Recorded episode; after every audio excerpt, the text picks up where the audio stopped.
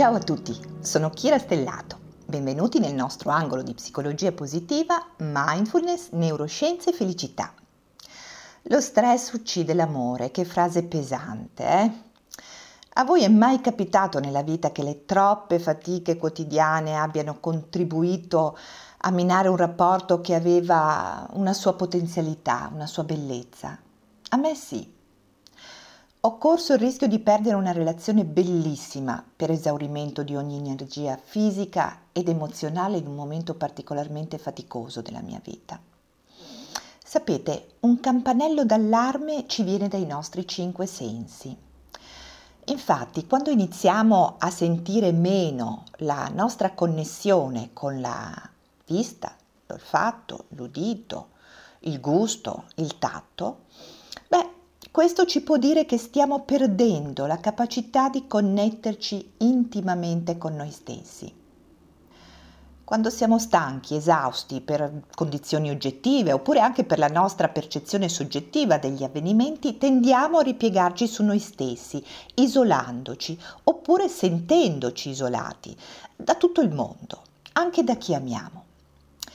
Queste cose però non succedono in una notte, neppure in un giorno. Possiamo iniziare ad osservare come stiamo iniziando a ritirarci davanti a un abbraccio, una carezza, un contatto fisico di affetto. Lo stress infatti blocca la nostra capacità di amare e di sentire l'amore. Il nostro cervello inizia a proteggersi con la modalità del combatti e fuggi quando siamo particolarmente stressati nella nostra vita.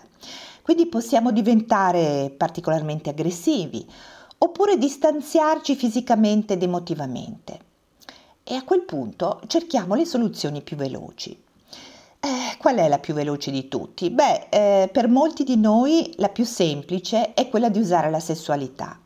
Questo vale soprattutto per i maschietti, per gli uomini, per i quali il sesso viene spesso utilizzato per sentirsi felici, almeno per un tempo breve.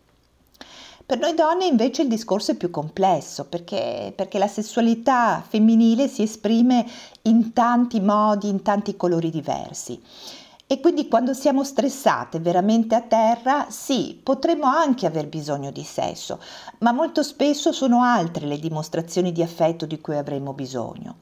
Magari un aiuto con i bambini, oppure il sollevarci da qualche compito gravoso o semplicemente noioso. Incoraggiarci ad uscire con le amiche, magari portarci a ballare, perché no? Il lavoro di consapevolezza può aiutarci ad uscire da una spirale di allontanamento da noi stessi e dall'altro. Bisogna cominciare ad osservare.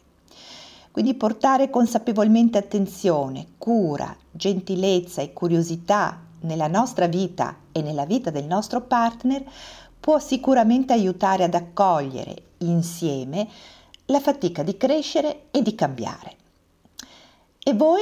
Voi vi siete trovati in una situazione simile? Tu che mi stai ascoltando, cosa pensate possa fare il vostro partner quando siete stressati? Cosa fa? Magari fa delle cose diverse? Ne avete mai parlato? Come mantenete vivo l'amore nei momenti difficili? Come sempre io aspetto i vostri commenti e vi chiedo, se vi è piaciuto, di condividere sul web, di mettere like, cuoricini, palloncini. No, in effetti i palloncini non ci sono, ma le condivisioni, i like, i cuoricini dicono a me e anche agli altri che questi sono argomenti importanti da discutere insieme e sui quali insieme riflettere. Un grandissimo abbraccio pieno di affetto a tutti. Ciao!